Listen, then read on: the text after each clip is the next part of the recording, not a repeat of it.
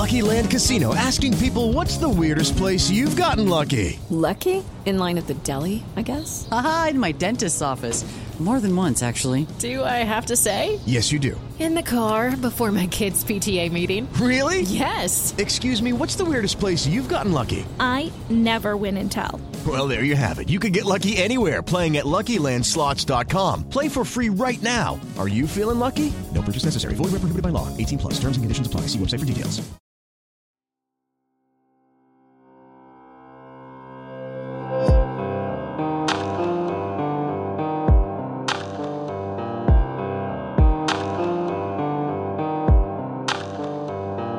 The following story you are about to hear is true.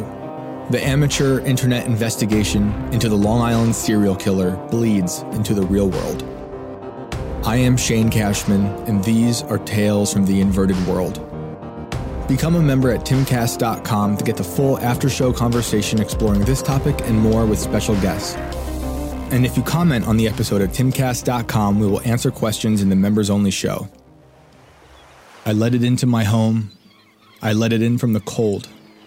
I let it into my head. I let it into my heart. Daughters. This is part three of The Long Island Monster, The Crying of Gilgo Beach. When Trisha Griffith became a mother, she spent more time at home than she had in years. It was the late nineties. The JonBenet Ramsey case gripped the news, the still unsolved case of the six-year-old beauty queen who had been found murdered in her own basement on Christmas Day, nineteen ninety-six. Trisha turned to the internet. She wondered what people were saying online about the case, craving more than just the short clips she saw in the papers and T V. She joined WebSleuths in nineteen ninety-seven. Back then, it was a small website created to discuss the JonBenet Ramsey case. By the end of two thousand three, the creator of WebSleuths called her and said he couldn't run the site anymore. He was sick of it. You can have it, he told her, and handed her the metaphorical keys. WebSleuths was another online snake pit of slander and death threats. Every other post was, I'm gonna kill you. But there were pockets of people on WebSleuths that were actually having meaningful discussions. When Trisha purchased the site, she banned a majority of the people who did nothing but threaten each other. After the ban, naturally, she received plenty of death threats. The only reason why we're heavily moderated, she told me, is we want people to stay on topic and not be a jerk. She has gone through a few major cycles of banning users. The web sleuths who might have started any drama with Mystery Mom seven on Long Island Serial Killer dot com were possibly a part of that ban, but Trisha says she doesn't remember names. A part of me thinks she's too organized and thorough to not have kept a list of usernames. She's a detective, not officially, of course, but she's more of one than anyone else I've come across so far, including some of the supposed authorities. She might not want to tell me any names out of fear that publishing them will only cause harm and trouble. Not unlike the way I decided to use the name Dollar Sign for a person who seemed unnecessarily meddlesome. I asked Trisha what WebSleuth's main purpose is when it comes to the Lisk case. It's everything. If we can help identify the bodies, that would be wonderful. Those victims didn't want to end up in some swamp. They are real people and deserve to be treated like the real victims they are. So many people these days go, oh, well, it's just a hooker. Web sleuths use sites like NamUs, the National Missing and Unidentified Person System, where anyone can view evidence to try and help authorities identify bodies. Identifying the unidentified bodies from Gilgo Beach could be a major break in the case.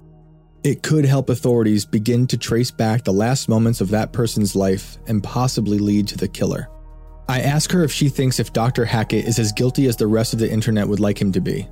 That's a tough one, she said, because he's a real person who was probably reading these things online. But damn if there aren't a lot of big questions around it. Here is the dilemma. You have a person like this doctor who is involved. Some people think he's the killer, some don't. Either way, his whole life has been turned upside down. If he's not involved, that's a horrible tragedy. But if he is involved, it was the people on the internet who figured it out. Web sleuths helped solve a murder case in two thousand nine. Abraham Shakespeare, a homeless man in Florida, won thirty-two million dollars in the lottery. Then he disappeared. Up pops this woman, Dee Dee Moore, who claims to be Shakespeare's power of attorney. She told his friends he just needed to get away. Dee Dee moved into his house and took all his money. Automatically, she became a suspect. So we started discussing her on WebSleuths, Trisha says. WebSleuths discovered that prior to Shakespeare's disappearance, Dee Dee Moore filed for bankruptcy. All of a sudden, she showed up on WebSleuths and started defending herself. The more she talked, she just dug herself a huge hole. The police contacted me and said, "Just let her talk. Please don't edit anything she says." So we let her run wild. Then she tried to deny that it was her when she realized what she had done. Abraham Shakespeare's body was found underneath Dee Dee Moore's boyfriend's garage. She was convicted of murder. "That was the one time that we did have a killer on the forum posting," Trisha said. Even still, some authorities have this idea in their heads, she says, that we're like Jessica Fletcher, this little old lady trying to interfere. Our goal is to one day be respected by law enforcement. We're dragging some police departments into the twenty-first century kicking and screaming. She understands the hesitation some police might have when it comes to amateurs trying to solve any case, though. The problem is when the internet started, she says, people were calling the police all the time and bugging them and giving them weird tips, driving them crazy. So I can't blame them for looking at it and being a little weary. But things have changed. We've established ourselves as being credible. I ask her if she's ever felt threatened by anyone on her site. There was a stalker, she says. He got angry because I didn't believe his JonBenet Ramsey baloney. I found out he once robbed an armored car to get money, to make a bomb, to blow up an abortion clinic. He started saying stuff to me like, "Hey, I'll be seeing you soon." I reported him to the police. I was really scared about him. The people that make threats, I have an electronic trail. Here's the people I worry about. It's the people I don't hear from. The same thing has been troubling me. The unseen evils yet to be revealed. What new devil is out there now, like the Long Island serial killer, cloaked in the shadows? Your neighbor, your sheriff, your mailman, your ex, your grandfather, waiting for prey. There are long threads of web sleuths debating who they think is the real Long Island serial killer. The first name I search for is John Bittrolf. He seems like the most likely candidate if we want to run with any of the names floating out there for suspects. The murders, so far as we know, seem to have stopped. No new victims that fit the M O of the killer have been found. Someone might ask, well, why hasn't Bittrolf admitted to the murders then? I understand that thinking. Some serial killers might even admit to murders they didn't commit in an attempt to boost their notoriety once they've been caught. But Bittrolf still maintains his innocence in the two murders he's serving back-to-back life sentences for. If he is a serial killer, then I'd imagine he'd want nothing more than to ingratiate himself back into polite society by maintaining an air of innocence so he could return to the shadows where he can be his true self. But clearly, I'm only applying these motives to a man who's been found guilty of murders eerily similar to those unsolved murders on Gilgo Beach. I found web sleuths who disagree with my theory that it's Bittrolf. Some of the users will be people who claim to live in or around the areas where the killer has been operating. They're willing to claim the horrors of a place like Manorville, but are still reluctant to pin Lisk on someone like Bittrolf.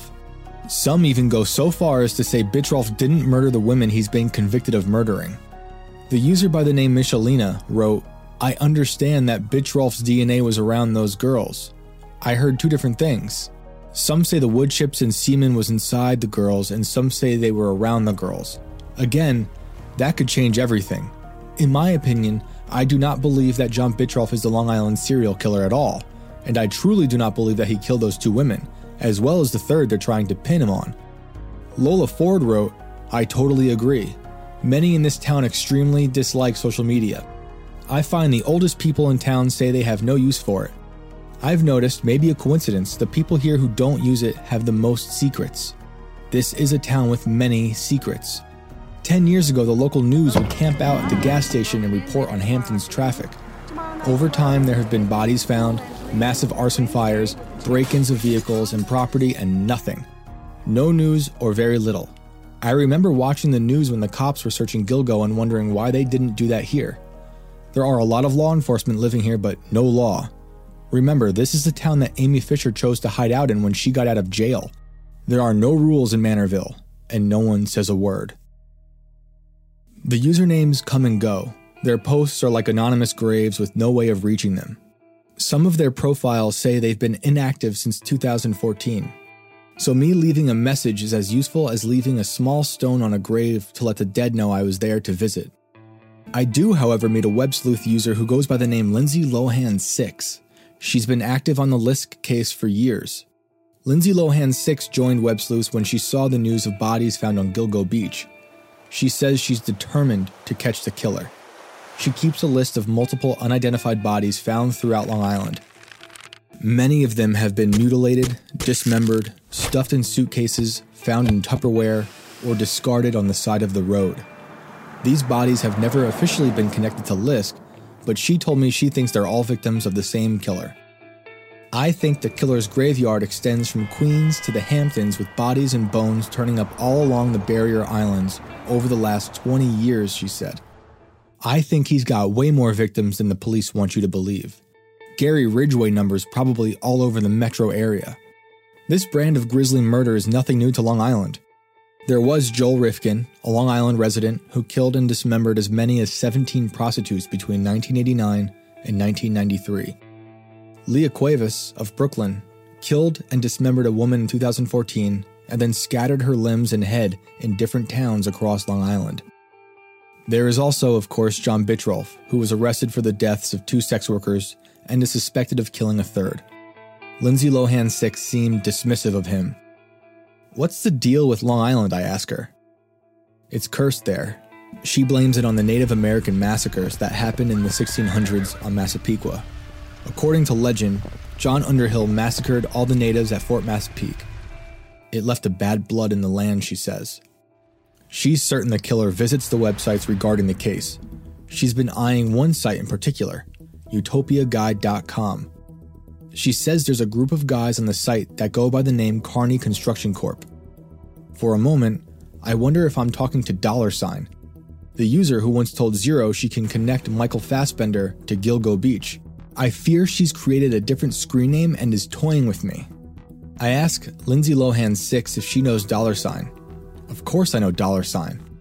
Then she berates Dollar Sign and calls everyone that entertains her sock puppets, people more concerned about causing drama than solving the case. It's impossible to know who is who in the anonymity of these forums, so I take her word for it. I consider asking her for links to her social media accounts the way Zero vetted me, but it seems useless in the age of burner accounts and deepfakes. Also, this user was super active on WebSleuths. If she'd been cause for concern, I'd like to think that Trisha would have booted her for being a bad actor.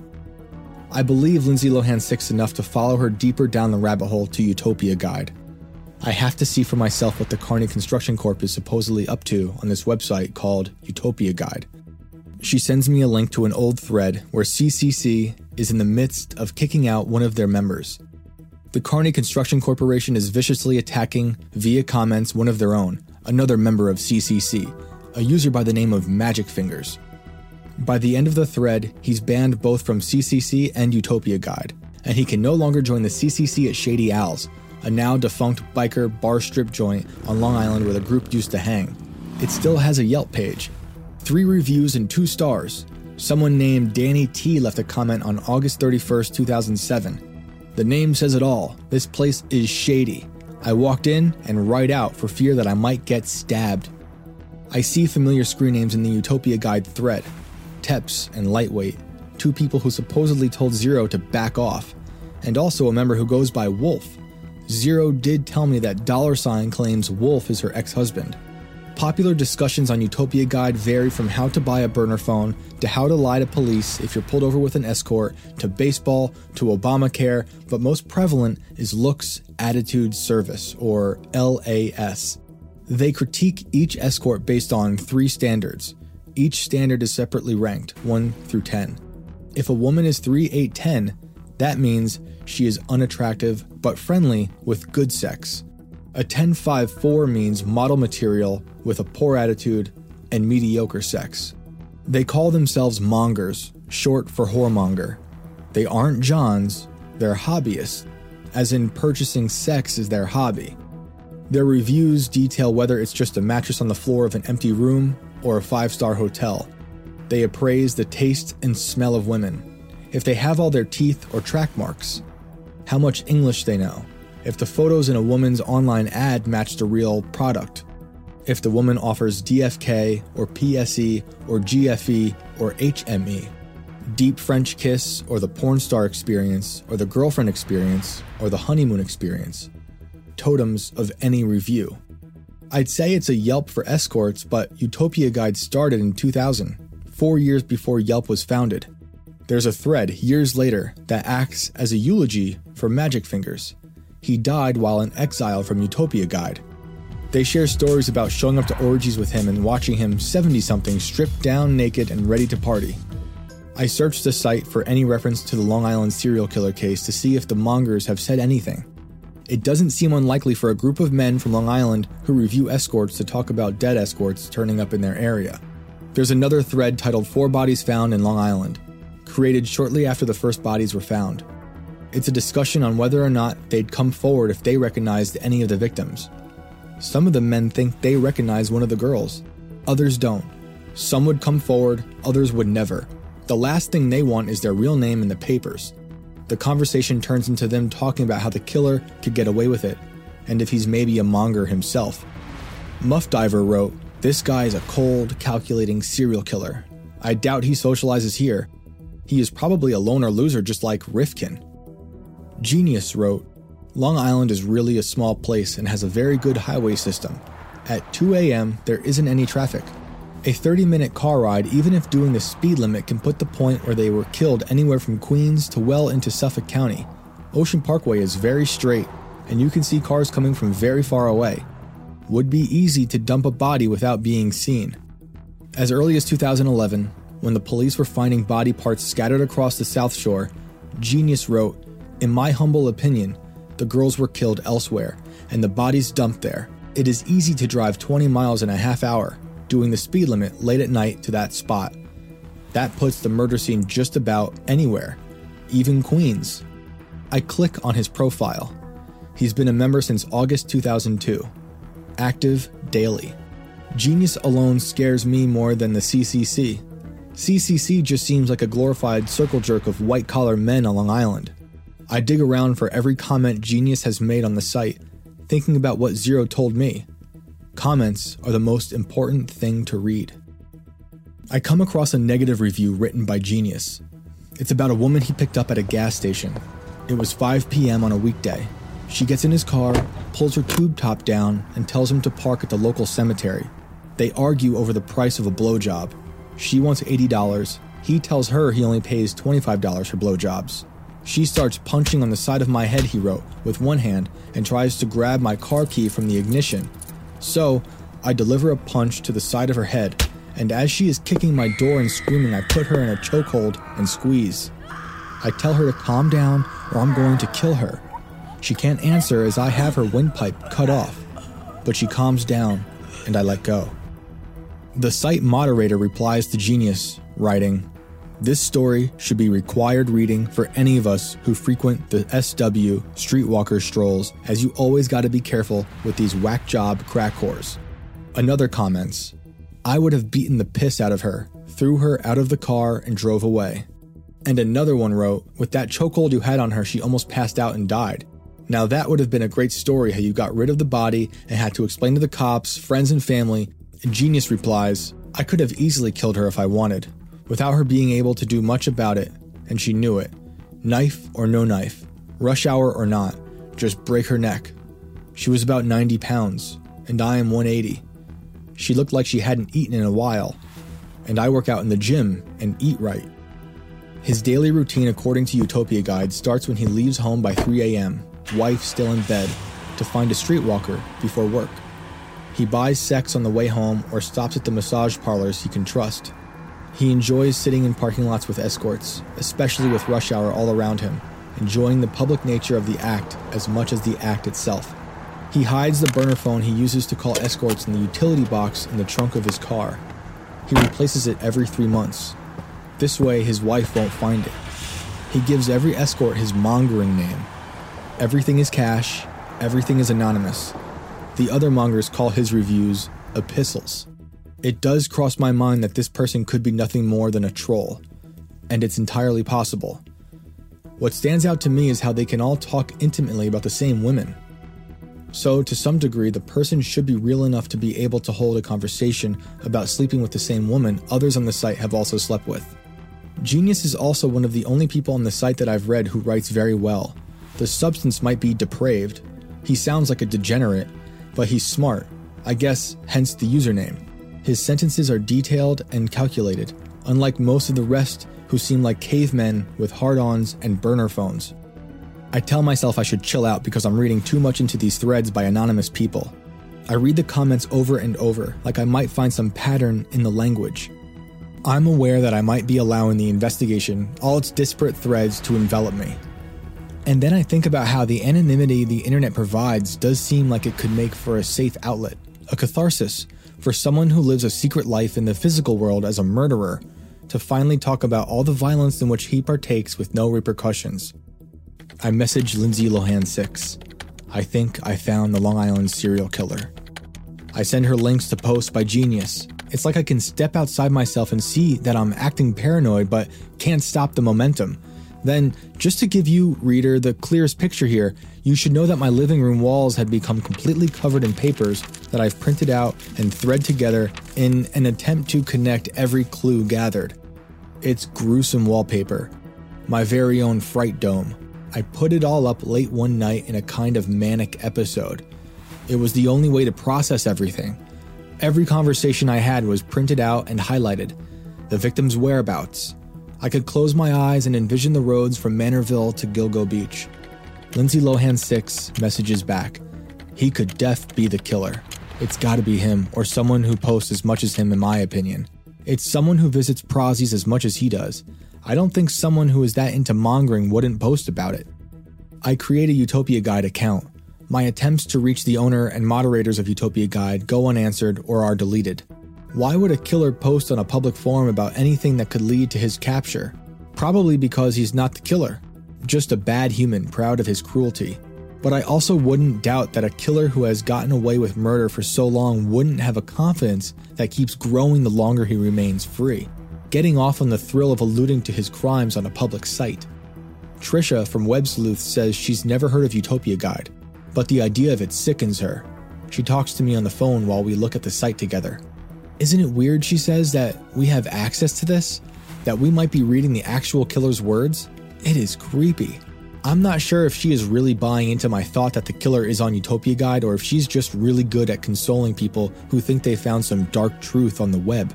She tells me that by law, you have to list if you own a domain. I wouldn't be surprised, she says, if this person's server is also overseas, like listed on the Rock of Gibraltar. She looks into it for me. It's like I thought, she says. utopia guide dot com is registered with a registrant company to protect the owner's privacy. She sends me the name of the company, I B four Media.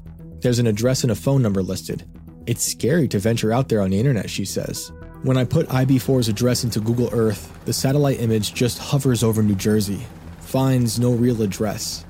Anyone who's done the ungodly task of reading comments on the internet has probably seen the acronym I B four. According to Urban Dictionary, I B four is used on forums to state that someone is posting in a thread before something imminent. I reach out to Gray Hughes to see if he can make anything of the address. He's managed to find that it's just a firehouse in Freehold, New Jersey. In the morning, I call I B four from a payphone. The number's fake. What am I even expecting to find? Paranoia is contagious. I catch myself actually looking over my shoulder. Paranoia makes you feel like you're at the center of the conspiracy. There is an ego involved in thinking that maybe, just maybe, you're important enough to insert yourself into the fringes of a terrible string of unsolved murders.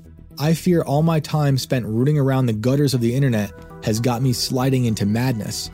I wonder if the Utopia Guide moderators have pinned my I P address. I've taken screenshots of all the violence in the reviews on their site. Have authorities vetted this? Was dollar sign right all along?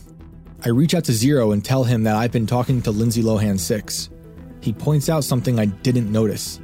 Lindsay Lohan six, L L six, is one letter and one number below M M seven, Mystery Mom seven. He's not sure who she is, if it is even a she, or what that all means, but he agrees that she's done some major research. He's seen her work before. Her name could just be a way of mocking Mystery Mom seven, he says. I also start to get emails from people I've run into in the comment sections of these serial killer blogs. Not only are my walls lined in theory and evidence, but when I close my eyes, it's as if the victims and the beaches and the woods of Long Island are carved on the backs of my eyelids. I get an email from Michael Winger, a psychic in Norway. In two thousand eleven, he won the psychic challenge on T V Norge. He claimed to receive visions of dead people who are still missing. He takes credit for finding three missing persons in Norway. He also claims to remove ghosts from haunted houses. I have solved many missing people cases in Norway. A scientist has documented my work with video, photo, email, police, witnesses, et cetera, he said. He sends me a video he made about the Long Island case. I believe that this is more than just one man. I believe it is a group of men that knows each other. They're starting to get old, perhaps somewhere between fifty-five and sixty-five. I believe there are more victims that will be found in the future. I don't think that the serial killers have stopped.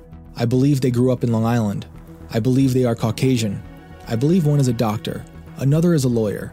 I believe they have a room someplace in a basement or one of the garages that they can keep the victims in captivity, because I don't think they always kill their victims at the same time they kidnap them.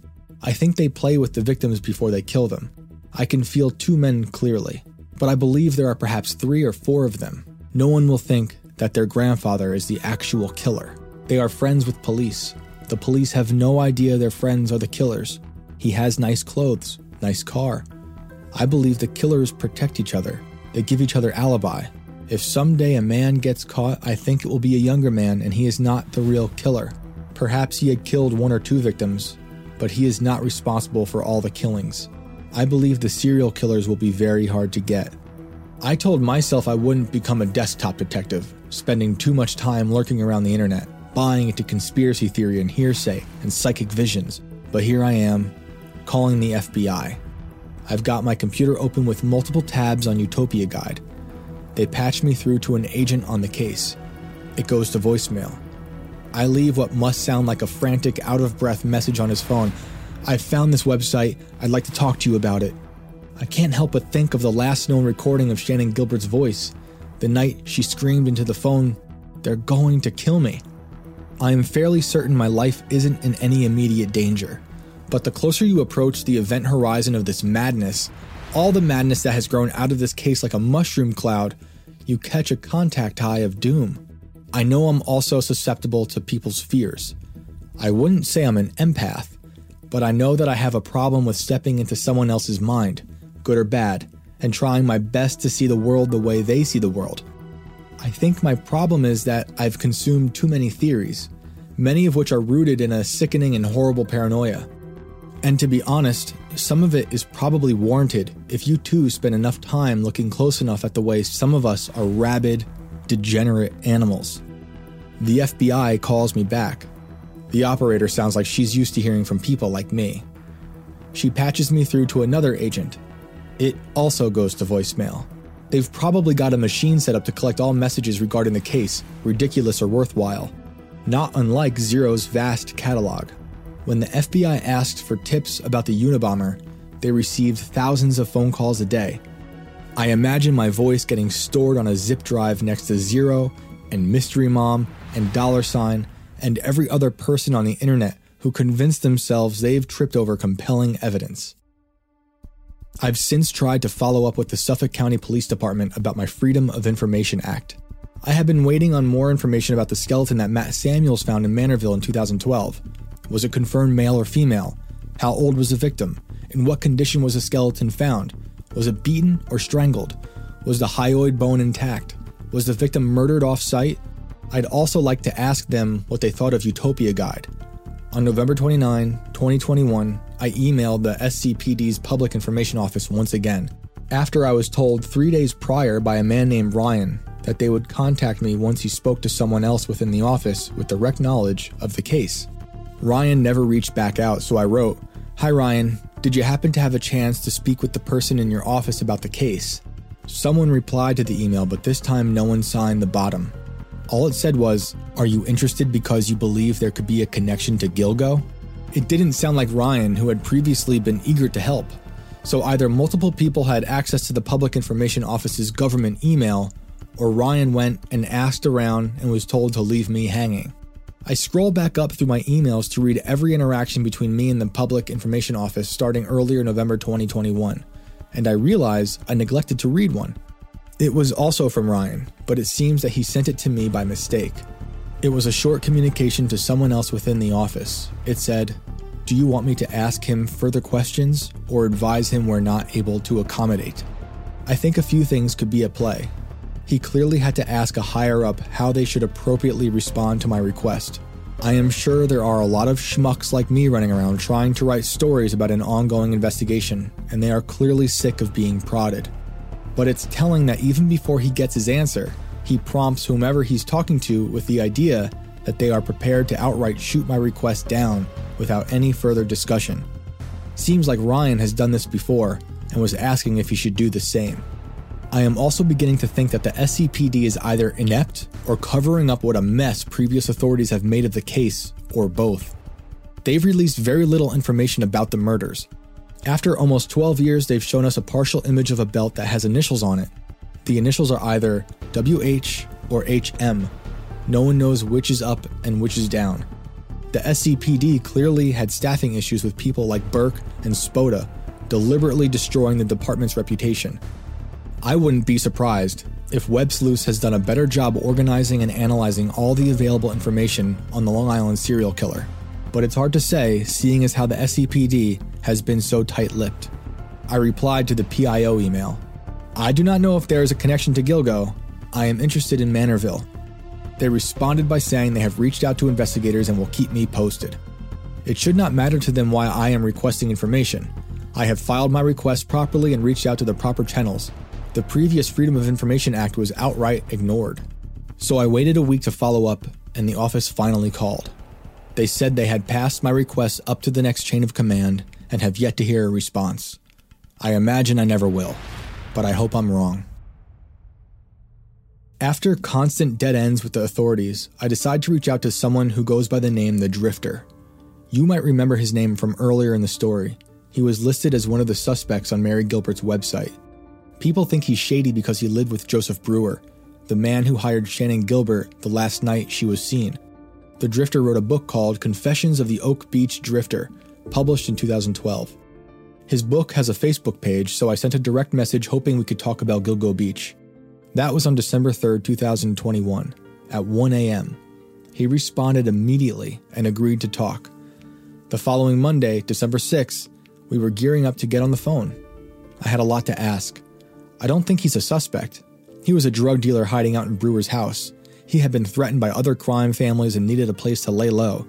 From what I can tell, he really doesn't seem like the type to have had the time to sell drugs, party all the time, and fear for his life, while also maintaining a secret life as one of the most invisible serial killers in history that we know of. But something suddenly changed in the Drifter's tone while we were messaging leading up to the phone call. He asked if I had listened to the podcast he was interviewed on, Lisk, the Long Island serial killer, from July twenty twenty-one. I told him I had not heard it, but asked if he could send the link. He said he thought the podcast could answer a lot of your questions, even though I hadn't even had the chance to ask him my questions yet. I listened to the podcast, and it only left me with more questions. The hosts mostly asked him about how he came to be the Drifter, a kid who got beat up a lot in Queens, whose family eventually moved out to Long Island to find some peace. He and Brewer would become friends in school, and then he got into the drug scene. But I wanted to know specifics, and I followed up with him telling him as much. He replied, "Thank you, and I appreciate your thoughts. I'm currently working on something that includes more in-depth information on the Lisk case that's never been revealed, so this may be a conflict of interest. I have to think about this some more and get back to you." I told him I understood, but my deadline was fast approaching. I said if it'd make him feel better, I could send over a handful of questions. He said he'd take a look and answer the ones he felt comfortable with. I sent a small list of questions. I wanted to know what he thought of my contact Zero from Vegas, who claimed to have spoken with him. I wanted to know what he thought of seeing his name on Mari Gilbert's Who Killed Shannan quiz. I wanted to know what he thought of Burke, Hackett, and even John Bittrolf. And lastly, I wanted to know if he knew about Utopia Guide and whether or not the Carney Construction Corporation was some internet troll gang, or if there was some veracity beyond the computer. I watched as the three dots on Facebook Messenger typed out answers. It must have been thirty minutes of typing. I was eager to hear his thoughts, and I hoped we could get on the phone to learn more. Eventually, he only sent a short paragraph. It said, "Wow, Shane, this seems like a lot to take on. I was compensated for my podcast interview as part of a contract because I wasn't comfortable discussing the case anymore. If your people want to discuss these questions and more, I'm open to any offers.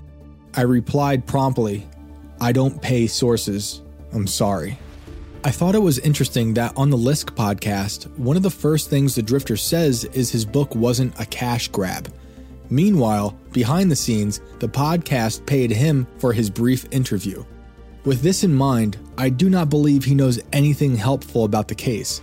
If he did, and if he truly cared to bring answers to the victims' families, then he would have brought this information to the authorities instead of waiting for a payday from a podcast. If I sound angry, it's because I am. Not so much at the Drifter, but at the fact that other journalists might be paying their sources for information. It is unethical. Sometimes this is referred to as checkbook journalism. The truth is not something journalists should barter. I cringe at journalists who dole out cash on the hopes that their source might give them something worth the clicks and ad space.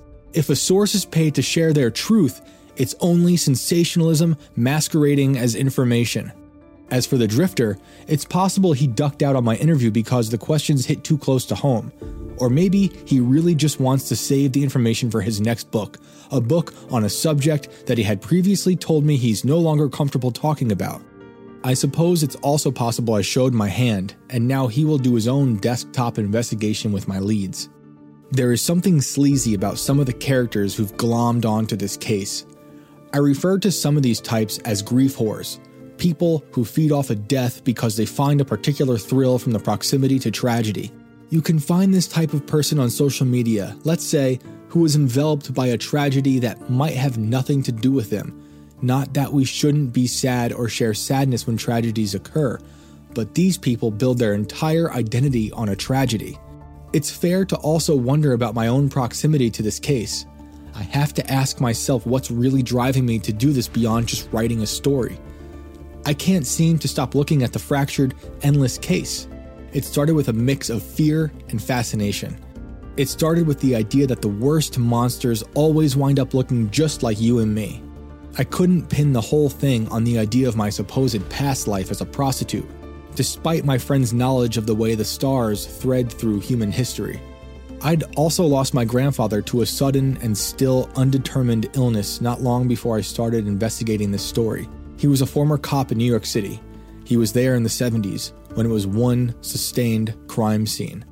There was one month, he told me, that he had a dead body every day of the week. He said he felt like a funeral director. He remembered a body he sat with in Far Rockaway. His job was to guard the body and wait for the medical examiner. The guy was bludgeoned to death in an empty apartment. Blood splattered across the walls. It was a hot day, and the odor from the corpse had permeated the room. My grandfather told me the first thing he did was open all the windows. Then he found a chair. He banged off the filth and bugs. He looked in the kitchen for any cleaning supplies and found a can of spray under the sink, and he sprayed a perimeter around the chair. He placed his coat over the chair and sat with the body for hours. He told me he'd speak to the bodies. It might sound crazy, and he knew that, but he felt like it was appropriate, like it was the nice thing to do. I guess he taught me how to speak to the dead, to show them respect, to not fear them. Years later, he retired from the force, moved to South Florida, and became a hearse driver. Maybe there's something in my blood that makes me want to communicate with the dead or bring them closure, although I don't believe there is such a thing as closure. Or maybe I was just trying to impress the ghost of my grandfather. Whatever it was, I couldn't help myself. And I'd gone so far down the rabbit holes that I was having a hard time keeping from cracking into an existential crisis. Also, I should note, both of my parents are from Long Island. Even when I was young, before I knew about the violence concentrated on the island, the place always felt like a dreamscape of strip malls, churches, and cemeteries. I asked a former N Y P D detective squad commander who prefers to remain anonymous if he thinks the internet has made humans more dangerous. He's been investigating internet crime since nineteen ninety-five. He's tracked down digital footprints to solve missing person cases, suicides, and hacker intrusions. It's a different kind of dangerous, he says. It has the power to save lives and spread information, but it also allows for people to become targets, hunted by killers, stalked, become victims of identity theft. I ask him what he thinks the odds are that people on sites like WebSleuths could help solve a case like the Long Island serial killer. You don't have the manpower, he says. I only have so many detectives and so many cases. This is an important case. Serial killer cases go to the top of the list. But that doesn't mean that I have a task force of sixty detectives whose sole purpose in life is to eat, shit, breathe this case. Why not tap this community for help then, especially when it comes to trying to identify the unidentified? It seems impossible for anyone these days to not leave behind any trace of a digital footprint. How can so many bodies remain unknown when there's a good chance some of them might have even advertised online? Here's the problem with prostitutes, he tells me. Many times, they are not missing persons. To become a missing person, you need to be under eighteen or over eighteen and suffer from mental or physical illness. Most of these prostitutes are runaways. You have these guys who pick you up on the street and take you home. There's nobody that's going to declare you missing. So if you die and wind up in the swamp, nobody's looking for you. According to Robert Kolker's book, Lost Girls, which details the lives of the victims of the Long Island serial killer, some of these young women were not runaways. They spoke with their families often. Some of their families knew they were escorts. Unlike Craigslist, escorts until recently could advertise openly on Backpage dot com, where they purchased their ads with Bitcoin. Backpage dot com was seized by the United States government on April sixth, twenty eighteen. Women tried to outdo one another with emoji-filled subject lines to pull potential Johns away from the long list of escorts advertising above and below. Among the emoji hearts, flowers, bikinis, diamonds, snowflakes, lipstick, princesses, and cakes are all caps teases, baiting the fantasies of the lonely. Busty, twenty-four seven, discreet, Miami blonde, total bombshell, angelic, juicy lips, soft skin, all natural, thirty-four G G, credit card accepted, get treated like a king, leave nothing to the imagination. Before Backpage was shut down, I answered one ad that simply said, "Elite Vixen Seeks Arts Benefactor." "What name would you like me to use?" I asked. "I am known as Agent Provocateur, confidant of politicians and billionaires," she told me. In the teaser video on her ad, she wore an oversized white furry hat. Her white bra was pulled down to expose her breasts. She danced behind a glass door, pressed her body against the glass, licked the glass, then kissed it. "Are you ever afraid of what's on the other side of the computer screen?" I asked. I am a very security-conscious businesswoman. I only reply to emails where there is proper spelling, courtesy, and grammar. She told me she prefers conservative Caucasian men over the age of forty-five. But then she says, "Ted Bundy was that too, though." This made me laugh because the way she thought of spelling and grammar in online messages is exactly why I thought Genius on Utopia Guide was a killer amongst those cavemen. She's been doing escort work for twenty years and had seen the way the industry shifted from the street to the internet. Basically, she said, Craigslist killed the pimp. "I have my regulars," she says, "and the only time I post an ad is to replace them when they die of old age or their wives have caught them." I asked her what she thought about the review sites like Utopia Guide. The review sites were good for my business at first, but then I got very turned off by how misogynist men can be under the blanket of anonymity. "They tend to talk like teenage boys in a locker room," she says. A mere one to five star rating would be sufficient. What does she think can be done to prevent the sex worker population from constantly being preyed upon by serial killers? "I feel very bad for the women of the U S A, she says, who are also persecuted by the police, hence are afraid to call the police. Only a very desperate woman would go meet strange men for sex or money without precaution. There is a lot of prostitution since the market crash. This economic climate will only lead to more desperation and death and a sad end to the myth of the American way. We need full legalization and taxation of sex and marijuana just like my home country of Germany," she says. "Prostitution can pay for solar energy. Sex is the key to world peace and the orgasm is the fountain of youth." It's clear her view of sex work has crystallized after twenty years of what seems like success. She services, so she says, high-end clients. This is a world away from the kind of desperate lives and clients the victims on Long Island were stuck within. If the government became the pimp by having women pay taxes, it will not only boost the economy, Agent Provocateur says, but it would mean that escorts would be registered and if they go missing, they'd be easier to report. In the end, though, there is nothing that will stop a monster that is compelled to kill women, who for now have to operate on the fringes. Early in her career, she worked at an exclusive brothel in Atlanta, six girls in a townhouse. Some of her clients were Coca-Cola execs and Atlanta Braves. One of the girls went missing. The prime suspect was the owner of the brothel, a soft-spoken Vietnam vet who had fallen in love with the girl. As far as she knows, nothing ever came of it. The girl was never found. There are so many families without answers, especially the families of the Gilgo Beach victims. In May twenty twenty, the authorities did release another bit of information.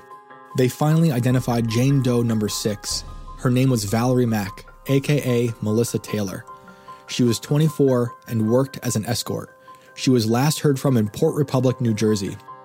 Her mutilated torso was found near Halsey Manor Road in Manorville in two thousand. Her hands, feet, and head were found on Gilgo Beach eleven years later. I spoke with her foster sister, Trisha Hazen.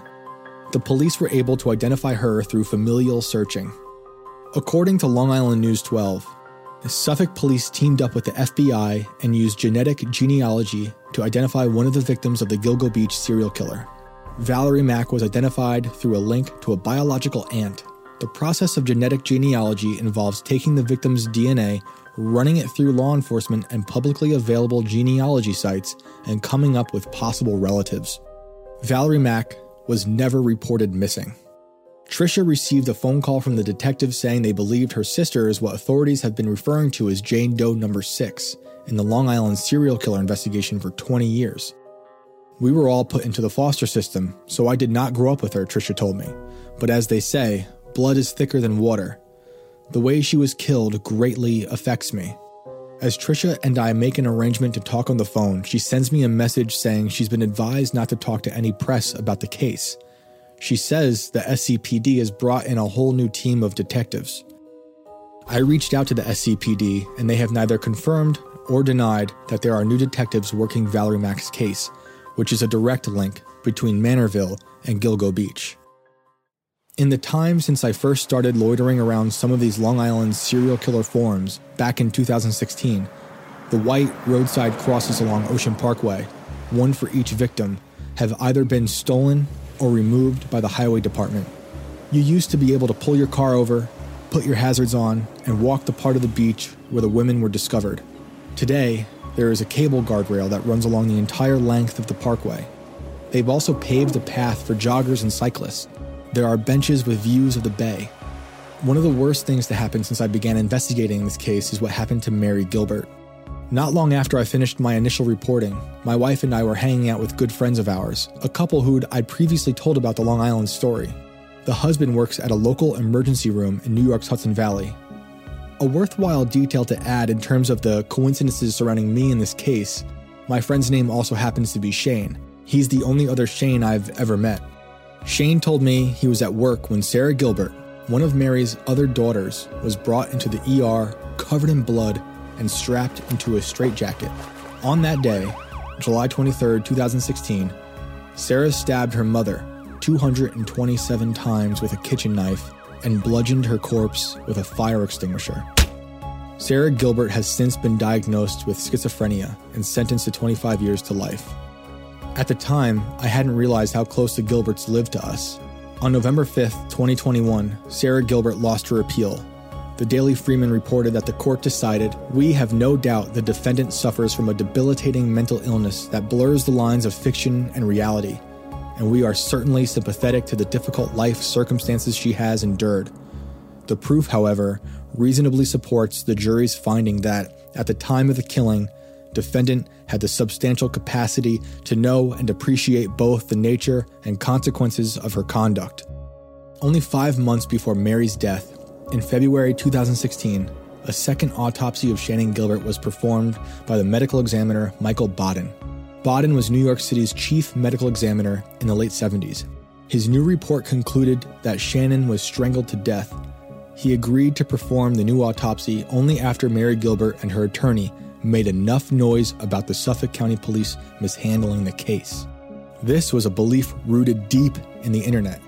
The desktop detectives were heard. It's not so hard to believe that over a decade into this warped case, that justice could be outsourced or at the very least accelerated by people sitting at their computers trying to bring the killer out of the shadows of the internet. Agent Provocateur told me she mourns for the countless victims of serial killers. Even if she works with a different clientele, it's impossible not to think of serial killers when you're an escort. Sex workers are preyed upon all too often by monsters. So many women vanish and go unreported for years, like Agent Provocateur's co-worker in Atlanta, or like Valerie Mack. The F B I has said there could be as many as fifty serial killers operating undetected today, although that is an impossible number to generate. Michael Arnfield, author and retired detective, believes there could be anywhere from three thousand to four thousand active serial killers. The Murder Accountability Project has created a map of the United States using an algorithm capable of detecting serial killers who target specific geographic areas. The map is reminiscent of the time-lapse video map of all the times humans have detonated nuclear bombs since nineteen forty-five. According to the National Missing and Unidentified Persons System, six hundred thousand people go missing every year, and only four thousand four hundred unidentified bodies are recovered each year. How many could have been abducted and discarded by killers that we don't yet know exist? In the absence of closure, Agent Provocateur told me she likes to find revenge in her belief of a life after death, as if she could see the future with absolute clarity and confidence. She said, the killer will be reincarnated as the victims. Thank you for listening to Tales from the Inverted World. You can find us on Instagram and Twitter at Inverted Tales and on Facebook at Tales from the Inverted World. To gain access to our members-only podcast, please subscribe at Tim Cast dot com.